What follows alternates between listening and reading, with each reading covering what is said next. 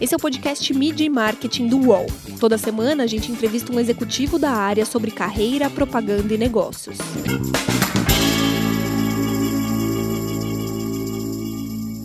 O consumidor não será mais o mesmo depois da crise do coronavírus. Como as agências de publicidade estão se preparando para este novo momento? Meu nome é Renato Pesotti e essa semana a gente recebe o Rodolfo Medina, que é presidente do grupo Artplan e vice-presidente do Rock in Rio. Tudo bem, Rodolfo? Tudo bom. Prazer estar aqui com você, Renato. Prazer é todo nosso. A publicidade ela teve papel fundamental nesse começo do coronavírus de informar e estar ao lado da população. Por outro lado, alguns anunciantes tiveram, por N motivos, que tirar suas campanhas do ar ou adaptar suas campanhas. Como que é estar tá no meio dessa situação, tendo que estar tá ao lado do anunciante, tendo que pensar em novas saídas para eles estarem ao lado do público? O contexto é muito importante para que a gente possa lidar com comunicação, então a gente não tem como é, evitar esse tema. As marcas têm um papel fundamental, marcas e consumidores, né? A gente está vendo aí que como a comunicação está sendo relevante, não só na parte de informação, mas principalmente na parte de, de transformação de um jeito. Quer dizer, a gente vem aqui percebendo grandes movimentos de marcas e pessoas, empresas e pessoas, é, através de ações humanitárias, que eu acho que de alguma forma é a nova forma de a gente fazer comunicação. A gente precisa ter claro de que não e, não, e aí não estamos falando do coronavírus, a gente está falando de um momento onde as marcas serão mais relevantes se elas puderem, de fato, deixar legado.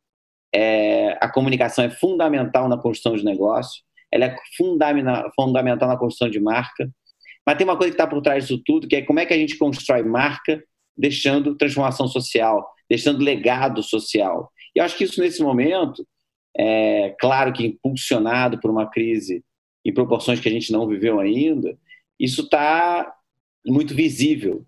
Mas na mim, eu acredito que isso é, é uma tendência. A gente vai sim estar tá cada vez mais é, elegendo marcas de, de alguma forma se responsabilize, responsabilize por legados sociais. É mais hora de fazer do que de falar, né, na verdade. É, eu acho que a construção de marca vai passar muito por essa transformação de deixar legado. Eu acho que não é o momento, é uma, uma coisa que a gente sempre se questiona, ah, mas será que é o momento de comunicar? É sim o momento de comunicar. É o momento de comunicar da forma certa. Claro que a gente vai, a gente vai passar, tem, você tem que entender que temos um momento de isolamento, depois você vai ter um momento de reabertura. É, isso tudo tem que estar no contexto da comunicação. A gente teve que revisitar todas as comunicações dos nossos clientes, coisas que estavam apropriadas antes, eventualmente não tão apropriadas nesse momento. Mas é, comunicar continua sendo uma ferramenta de impulsionar negócios. É, é, os líderes hoje estão divididos entre gerenciar essa crise e imaginar o futuro, né? Muito se fala que a gente vai ter um novo capitalismo, muito se fala sobre esse novo normal, né? Todo mundo comenta. Como que as empresas elas estão trabalhando? Vocês estão trabalhando ao lado delas? Cada cliente está tá se adequando de uma forma? Como que a, a agência hoje está se dividindo para pensar em hoje e no futuro também? Eu acho que a gente teve uma aceleração, é, onde a tecnologia veio a serviço dessa, dessa aceleração, que a gente não volta atrás. Quer dizer, claro que a gente vai voltar para os nossos escritórios, mas eu acho que a gente volta diferente. Seria um desperdício a gente não usar a favor da eficiência, da nova forma de se comunicar, de fato, a, o que a gente está aprendendo nesse momento. Do outro lado, como experiência própria, o que, que a gente fez? A gente, na hora que criou o nosso comitê de crise, criou um comitê de novas soluções. Estava claro que naquele momento a gente tinha que estar ao lado dos nossos clientes para que a gente pudesse buscar soluções para um momento, para um, ambiente onde nenhum de nós tinha vivido. E a gente tem do nosso lado, e aí é uma coisa que é interessante falando aqui das nossas transformações, é, a gente a gente entrou como um grupo que tinha aí um bastante um grupo grande de empresas é, que individualmente eram bastante poderosas, cada um fazendo a sua entrega de forma relevante, mas a gente vai sair dessa crise como um grupo que, que trabalha de, de fato de forma integrada. O que a gente tem, na verdade, além de negócio que tem os seus objetivos é, e as suas gestões, e eles têm que funcionar individualmente, eu acho que o nosso papel como, como players de comunicação, como quem tem um ecossistema que está a serviço de várias formas dos nossos clientes e consumidores, é usar o talento dessas pessoas a serviço de transformar os negócios. E acho que tem que ter esse layer, tem que ter esse filtro de como é que a gente deixa legado. Se a gente conseguir juntar essas duas coisas, a gente fica muito relevante para os nossos consumidores e para os nossos clientes. O Rock in Rio é uma empresa do Grupo Artiplan. É, vocês adiaram a edição de Lisboa, que ia acontecer agora em junho, para 2021. É, foi a melhor solução possível nesse momento? Queria que você explicasse um pouco também como funciona o Rock in Rio dentro da Artiplan. Olha, a, a, a, o Rock in Rio nasce lá atrás dentro da Artiplan, de um de interessante de um brief de um cliente, mas ele, ele ganha vida própria, ele é uma empresa do grupo é, que tem outros sócios. Além disso, ele é um cliente da agência. Então a gente tem aí nesse, nesse momento, eu tenho dois, dois bonés, né? um boné de agência e um boné de cliente. Pensando como, como cliente, quer dizer, essa foi sim a solução correta a ser feita quando a gente teve que adiar é, uma edição do festival pela primeira vez, né? A gente não teria um, um ambiente nem é, seguro naquele, nesse momento em Portugal, onde, inclusive, os eventos estão proibidos que eles aconteçam nesse momento. Então, sim, a gente. E foi super interessante porque a gente tomou essa decisão é, muito rapidamente e, e, inclusive, com a conversa com as marcas que estão envolvidas. O Rock in Rio é um, é um projeto que tem muitos anunciantes envolvidos. E quando a gente tomou esse, olha, vamos mudar, vamos adiar para o ano que vem, e estaremos juntos construindo a melhor experiência que um projeto de, de live experience pode ter naquele momento. E aí é muito interessante porque é um chamado é, para que a gente construa isso juntos. Nem todas as respostas estão claras nesse momento, até porque as coisas vêm mudando muito rapidamente, mas a marca Rock in Rio, e aí isso emenda na pergunta que provavelmente você vai fazer, porque o Rock in Rio ano que vem também tem Rock in Rio no Brasil, é, que é, ah, mas qual é a melhor solução? A melhor solução, quer dizer, de uma marca que é líder e que tem uma preocupação muito grande com a experiência do consumidor, é que a gente vai estar tá buscando em todos os aspectos o que for mais seguro para o público e que gere a experiência nos canais que forem, da forma que for. É, as respostas não estão todas colocadas na mesa nesse momento, mas tem um time muito técnico buscando, junto com anunciantes, com experiências internacionais, a construção desse novo modelo. Mas o que o nosso consumidor tem que ter certeza, e as marcas que estão envolvidas no projeto têm, é que a gente vai estar entregando a melhor experiência naquele momento que for, que tiver sempre buscando é, esse essa mágica da experiência que um festival como Rock in Rio gera, junto com a segurança do consumidor, que sempre vai ser nossa primeira preocupação. É, a edição Brasil, por enquanto, está confirmada. Né? Nesse momento, vocês têm pensado em como fazer um festival diferente no momento diferente, né? Porque provavelmente as coisas não vão ser iguais como eram antes, né? Olha, é... com toda certeza a edição está tá confirmada. É aquilo que eu te falei, estamos construindo e as coisas nesse momento ainda estão mudando muito rapidamente. O Rock in Rio em Portugal é em junho do ano que vem, o Rock in Rio no Brasil é em setembro do ano que vem. Então a gente está com clareza e acompanhamento, acompanhando tudo que está acontecendo no mundo e no, e no Brasil. E ó, pode ter certeza de que sim, ele está confirmado e que a gente vai entregar essa experiência, mas com esse, com esse filtro que é muito importante, que é cuidado com as marcas que estão com a gente, cuidado com o público é, prioritariamente que está com a gente. Em 2019, o festival cresceu 20% mais ou menos em publicidade, né? É, e agora a gente tem esse desafio de como que, que pensar uma, no formato diferente para fazer ele continuar crescendo. Vocês tiveram grandes parcerias com a Natura, com a Game XP. É, a ideia é, é, trazer mais, mais possibilidades para dentro do evento. Não é, não é só um evento de música, né? É um evento de comportamento. É um evento de, de entertainment, e aí eu acho que você tem, quando a gente fala que ele é maior, é, quando, é, e a última edição ele, ele, a gente trouxe experiências, trouxe, pulou de, de três para oito palcos diferentes, e quando a gente chama de palco, não são necessariamente palcos, desde uma experiência imersiva, como foi a nave, que foi co-produzida com a Natura, é, isso tudo vai estar, tá, isso tudo está na narrativa. Então, a gente vê hoje, nesse momento, surgindo novos canais de comunicação para novas formas de lidar com, com o consumidor. Então, a verdade é a seguinte: a gente sim é um projeto que preza a experiência.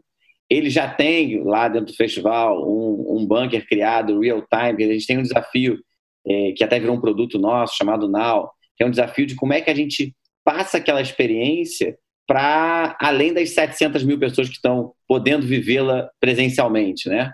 E nós estamos falando de como é que a gente passa a experiência para o mundo, milhões de pessoas. Isso nunca teve tão atual, isso nunca teve tão presente, né? A gente vai sim e estamos trabalhando em como é que a gente constrói novas experiências para quem está lá dentro e para quem está fora. É... Novos canais surgiram, né? A gente vê aí o fenômeno das lives, todo mundo, todo mundo fazendo e, e consumindo de outras formas. Eu acho que a gente vai ter muitas surpresas vindo por aí. Temos aí os drive-ins surgindo. É, uma das nossas empresas do grupo, a Dream Factory, está trabalhando muito nessa, né, nessa, nessa vertical. E, e, olha, é uma, é, uma, é uma experiência de evento antiga, né? O drive-in está longe de ser novo. É, e, vai, e, e ressurge como uma nova forma desse momento de transição. E é sensacional. Então a gente é muito mais que um drive-in, é um lugar onde as pessoas de fato podem se encontrar com segurança, é um lugar que é muito mais que cinema, são vários conteúdos, a gente já viu algumas experiências no mundo, vai da música eletrônica até o próprio cinema. Então eu acho que vai dar trabalho, vai, vai, é uma, vai ser necessário um mergulho em, em, to, em, em áreas que a gente não estava acostumado a mergulhar, mas a gente está com o time pronto fazendo isso. E acho que é isso.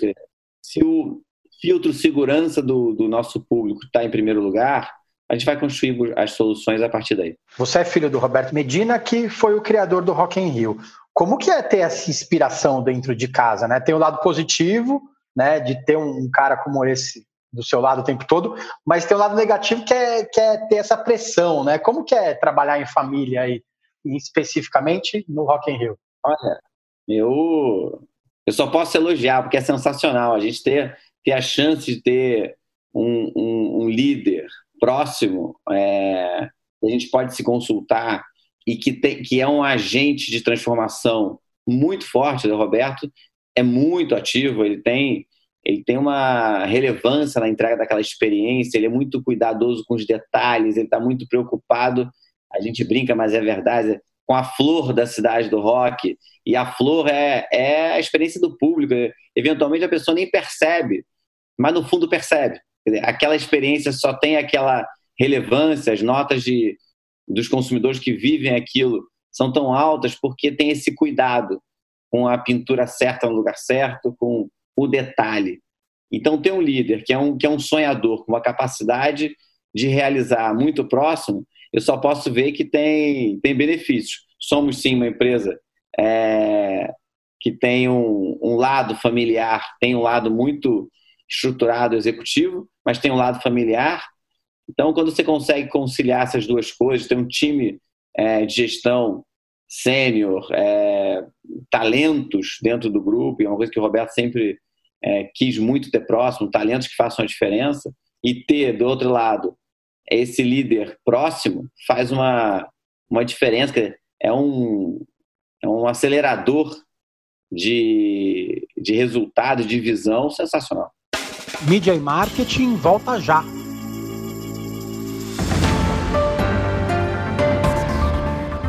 Podcast Wall Líderes tem entrevistas com presidentes, CEOs ou fundadores de grandes empresas nacionais e estrangeiras. Você pode ouvir UOL Líderes e outros programas do UOL em wallcombr podcasts no YouTube e também nas principais plataformas de distribuição de podcasts. Recebe salário, faz transferência, pagamento, recarga de celular e até empréstimo, tudo sem taxa. PagBank, a sua conta grátis do PagSeguro. Baixe já o app e abra sua conta em 3 minutos. Você falou do briefing, né, do, do, do, da criação do Rock in Rio. Eu queria que você me contasse essa história. Na verdade, tudo surgiu porque um cliente levou um problema para a agência e vocês resolveram da melhor forma possível, né? É engraçado que nunca teve tão atual, né? Estamos falando de 35 anos atrás e, e nunca teve tão atual. É, isso surge lá atrás, no momento onde o Roberto queria, queria fazer alguma coisa para a juventude, tinha um momento de abertura política naquele momento, de diretas, o povo estava na rua, ele era bastante jovem, e, e, do outro lado, um cliente que, na época, era cervejaria Brahma, e, e aquilo tudo que a gente não tinha naquele momento, que era é, geração de conteúdo, um monte de coisa que hoje tem, que tem nome, é, naquela hora não tinha. Mas o Rock in Rio, na verdade, já nasce com uma grande plataforma de conteúdo que tinha como objetivo é, permear aí oito, nove meses de comunicação nos meios tradicionais para que aqueles anunciantes pudessem fazer aquele investimento. Porque hoje tem nome, né? Hoje a gente tem é, verbas destinadas para isso e a gente vive um momento que mostra a relevância. Quer dizer, a gente pode e tem que fazer a diferença no negócio dos nossos clientes. Então, a partir de um desafio como esse que, que estamos todos é, vivendo, e eu acho que tem uma coisa que é interessante, dizer, é, alinhamento gera oportunidade de inovação. Então, quando a gente tem um, um objetivo, um sonho é, comum, e é o que a gente tenta passar dentro de casa, dos nossos, dos nossos colaboradores e clientes, então, aquele desafio daquele cliente, se a gente conseguir gerar esse alinhamento, a gente vai conseguir, de fato, trazer ideias que façam a diferença. Acho que o Rock in Rio é um exemplo disso. Ele nasce lá atrás assim, é, foi um, uma história bastante é, dura de lá para cá e uma marca hoje, uma marca global, quer dizer, internacional, que está presente em alguns países, que tem uma história super rica, que está entre as marcas mais desejadas aí e que nasce de um briefing, de um briefing, de uma, de uma vontade de um, de um empreendedor de trazer é, de fazer alguma coisa naquele momento pela juventude do seu país.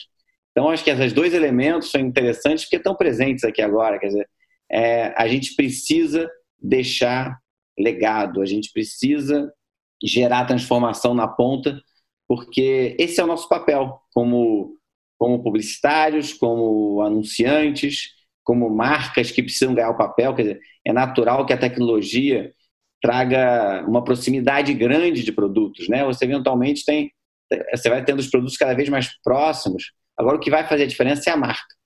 É, então a gente precisa sim continuar comunicando de forma responsável, de forma pertinente com o contexto. Você não pode desconectar as duas coisas.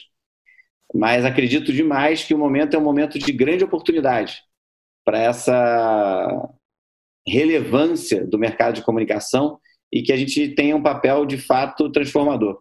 A Artplay é uma das poucas grandes agências brasileiras que ainda tem um capital 100% nacional. De um, de um lado tem essa parte mais familiar, né? E do outro lado tem essa parte de fazer a diferença. Como que, que a, vocês se, se montam para fazer a diferença para o cliente? Né? A publicidade hoje é mais diálogo e menos imposição.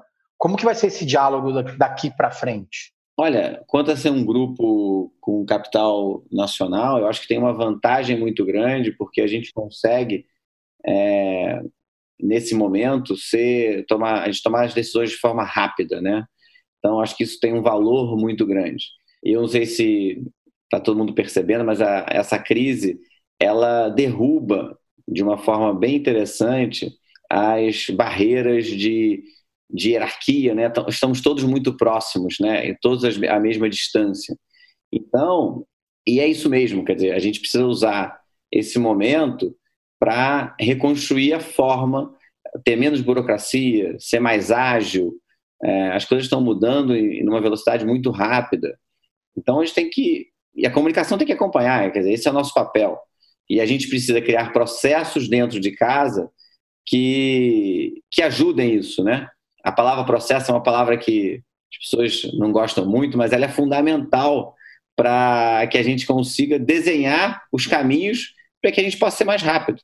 Então a gente está fazendo isso todo dia, não temos todas as respostas, mas a gente está tentando. O que dá certo, a gente procura escalar dentro do grupo, o que dá errado, a gente tenta fazer de novo. Artplan, por, motiv por motivos óbvios, a Artplan sempre teve um pé no entretenimento, né? Desde o nascimento do Rock in Rio. Isso, o quanto isso ajuda vocês, né? De ser quase uma agência de, de eventos dentro de uma agência de publicidade maior. esse, esse pulso, essa pulsação, ela é, é muito positiva para vocês no final do dia? Olha, a gente tem uma coisa que é, que é um privilégio que poucos players de comunicação acho que têm e o nosso quem cuida de toda a parte de, de experiência, ele está muito focado ali no Rock in Rio, na Dream Factory, a não, não faz esse tipo de entrega, mas de alguma forma tudo nasceu né, dessa, desse DNA da Artplan. E ter esse pulso com, com o ao vivo, é, com o consumidor, porque a gente de alguma forma tem um compromisso com o consumidor, a gente tem que a gente tem esse conhecimento, quer dizer, uma coisa é você ser só, você ser um player de comunicação que constrói ideias poderosas, narrativas a serviço das marcas, mas o consumidor é da marca, né? No nosso caso, o consumidor, a gente tem um, um pedaço do nosso trabalho que o consumidor se, se relaciona diretamente com a gente. Isso, e aí sim, com, essa, com esse layer do entretenimento. Mas vale entretenimento para corrida de rua, né? vale entretenimento para. São muitas para arte, por exemplo. Então, você tem muitas naturezas de experiência que trazem uma riqueza para dentro da conversa super interessante. Então, eu sim acho que isso é um, um grande diferencial do grupo e que está a serviço cada hora. Quer dizer, quem cuida dessa experiência são marcas específicas dentro do nosso grupo de empresas, mas trazem para o todo uma experiência do consumidor interessante. Então a gente, a gente aprende demais com eles e com isso a gente consegue reproduzir é, em outros momentos, no momento onde o consumidor não está se contato direto com a gente, e sim com nossos anunciantes, nossos clientes. Você sempre teve uma relação com a publicidade muito próxima, né? principalmente por causa do seu pai.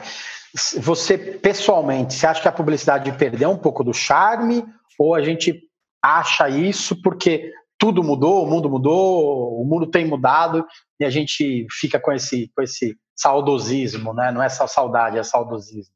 Olha, eu acho que ela tem um papel fundamental e eu acho que a gente tem que falar aqui de relevância. É... Quanto mais diferença a gente puder fazer no negócio, mais relevante a gente vai ser. É... E aí todo esse charme ou esse saudosismo que eventualmente a gente a gente escuta que em, em alguns, algumas fases da comunicação ele existia mais ou menos, eu acho que sim, quer dizer, é, quando você faz uma coisa e você consegue ver na outra ponta o resultado dela e que você criou transformação real, é, eu posso dar um exemplo agora, a gente acabou de viver uma experiência interessante, quer dizer, a gente, quando começou essa, essa pandemia, a gente entendeu ali, uma pessoa da agência falou, olha, temos um problema aqui que é, são os alunos que estão em casa, né, do terceiro ano do segundo grau, que tem um desafio importante, e é eles têm uma, uma quantidade de conteúdo para absorver num, num período muito curto. Eventualmente, as escolas não estão preparadas com o ensino à distância, muito tão, tão, tão preparadas assim. E, esses alunos, eles não é que eles podem perder esse ano, eles podem perder esse ano e o próximo, se não passarem nas universidades. É, então tem, um, tem uma história que a gente tem que tentar atuar. A gente não tem um cliente nessa área, mas tem parceiros. E aí eu provoquei um parceiro da casa, quer dizer, um, um amigo da casa que foi o presidente da Estácio, que por sua vez provocou uma rede de. E aí, por que a Estácio, uma universidade, que as universidades, a Estácio, tem o ensino à distância muito mais estruturado, mas não tinha o conteúdo. E aí ele provocou o pessoal do Eleva, que é uma rede que tem no seu propósito essa, essa disseminação de, da educação. De alguma forma, eles se juntaram, lançamos uma plataforma, e aí sim a agência ajudou na, na concepção do, da, do nome, da comunicação, é uma chamada Resolve Sim, uma plataforma que tem a tecnologia da, do ensino à distância lá do grupo da Estácio. Do outro lado, a, toda a parte de conteúdo que o grupo Eleva tinha dos alunos do terceiro ano, do segundo grau, e é uma plataforma gratuita para alunos de escola pública é, que estão hoje sem. Então, para apoiar, na verdade, esse ensino, ela não tem a pretensão de substituir a, a escola, mas ela tem como apoiar esse ensino com um nível de, de conteúdo feito pelo Eleva, que é uma escola sensacional, um grupo de ensino sensacional, e com toda a metodologia do ensino à distância. Dizer, é um pouco disso que a gente está falando, dizer, juntamos pontas, é, não são clientes nossos, quer dizer, não são clientes nossos, mas deixamos, com certeza, essas duas marcas estão deixando um legado importante aí que está ajudando alunos na proporção que isso for possível de se ganhar e que com certeza gera frutos, quer dizer, para a sociedade. Então, é, é um pouco disso que a gente está. E aí a gente é relevante. E quando a gente é relevante, faz toda a diferença. E é bom ver, quer dizer, quando um projeto desse, em tão pouco tempo, é, ele, ele ficou, já está no ar aí, talvez uns 15 dias. Então, em 30 ou 45 dias de, de pandemia, isso foi para o ar, que em outros momentos, talvez você demoraria meses para isso acontecer. Então, isso é uma, uma oportunidade interessante para a gente, ter, de novo, gerar algum tipo de transformação na ponta. A agência tem o problema de se chamar agência, né? Ela fica com o estigma de agenciadora sempre, né? E nesse momento vocês, são, vocês foram mais uns conectores do que agenciadores, né? É um outro tipo de papel, na verdade. Eu acho que o, a história de ser um agenciador traz algum preconceito, mas é, é quando você está fazendo esse papel de conexão, você está fazendo exatamente esse papel, né? Então, é muito mais preconceito com o nome do que a função mudou. Ela, a função foi a mesma, é, onde a gente conectou pontas. Então, eu acho que essa é a relevância que a gente tem que buscar no nosso dia a dia. Mudou não só a relevância, como a velocidade, né? Como você comentou, de repente uma plataforma dessa ia demorar seis meses para surgir, agora ela teve que surgir em um mês e acabou, né? Não, eu tenho certeza que, que se isso em um momento normal, a gente com certeza demoraria muito mais tempo para fazer. E acho que aí tá, quer dizer, essa velocidade de conexão, e de novo, mérito todo da Estácio do Eleva, é, não pode ser perdida. Claro que, que com, a, com o final da pandemia é, as coisas tendem a se restabelecer um pouco, mas a gente tem um compromisso de usar o que a gente está aprendendo a favor dos nossos negócios. Então a gente precisa, e estamos cuidando, voltar diferente. A gente precisa voltar com um, um outro drive. Falando em outro drive, você sempre achou que você, você, ia ser publicitário ou você pensou em ser, ter uma, uma, outra profissão? Olha, foi muito, foi muito natural, porque a gente tinha um. A gente em casa, primeiro, essa esse líder que eu te contei, é, inspirador, que está no negócio muito próximo, estava jantando, né? Todo a gente tinha, um, a gente tinha um, uma regularidade de, de conversas muito próximas, e a gente acompanhava os fracassos, as vitórias, muito, sempre foi muito transparente, muito verdadeiro. Então a gente acabou, de alguma forma, todos os filhos embarcaram no mesmo negócio, nos, em negócios diferentes, né? porque a Roberta está muito no rock, é, o Júnior está muito no, no, no Dream Factory, mas todos de alguma forma estão próximos é, dessa realização de, de sonho, de empreender. Então, para mim, foi natural. É, nunca ninguém me pediu para ser publicitário, nunca ninguém me pediu para ir trabalhar na agência, mas aconteceu. Eu queria que você citasse uma campanha de, de, que você tem muito orgulho de ter participado, de ter criado, tanto na agência ou em algum outro grupo, uma outra empresa do grupo. Eu queria que você citasse uma campanha que você olha e falasse, nossa, que bom que eu fiz parte disso. Olha, eu não vou citar uma, eu vou citar uma do grupo, porque eu acho que ela, a gente falou dela aqui, é, e não é uma campanha, quer dizer, é a criação do Rock in Rio do primeiro, que nasce de um briefing, e tinha uma campanha, tinha peças, tinha filme, tinha tudo isso, dá para gente bastante orgulho, principalmente por tudo que a gente está vendo aqui agora. Tem o legado do, tem a história do legado, tem a história da transformação social. Então aqui tem uma está muito atual no contexto, por isso que eu estou citando isso. E tem um monte de peças publicitárias muito legais. É, então acho que essa é uma essa é uma que me deixa é, eu queria ter participado mais, na verdade, porque eu não estava lá nessa época. E do mercado, quer dizer, eu acho que a gente está vivendo um momento atual é, que a gente claro que tem uma dificuldade de produção, né? uma dificuldade de. uma limitação nesse momento que a gente está vivendo, mas a gente está vendo muita marca se conectar com é, essa transformação, com essa ajuda.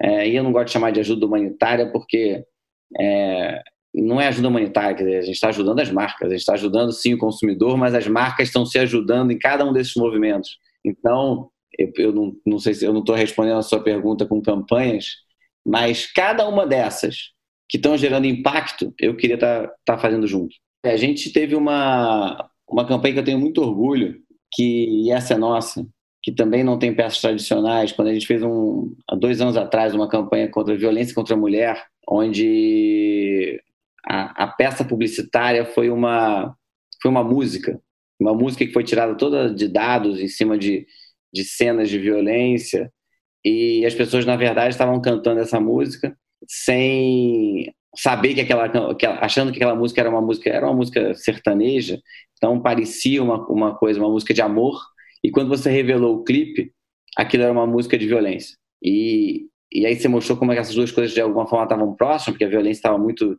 num pedaço importante dela vindo de dentro de casa. E aí com isso você aumentou muito a procura pelo, pelo o número de, de, que, de emergência, né, que é onde as pessoas criam mais denúncias.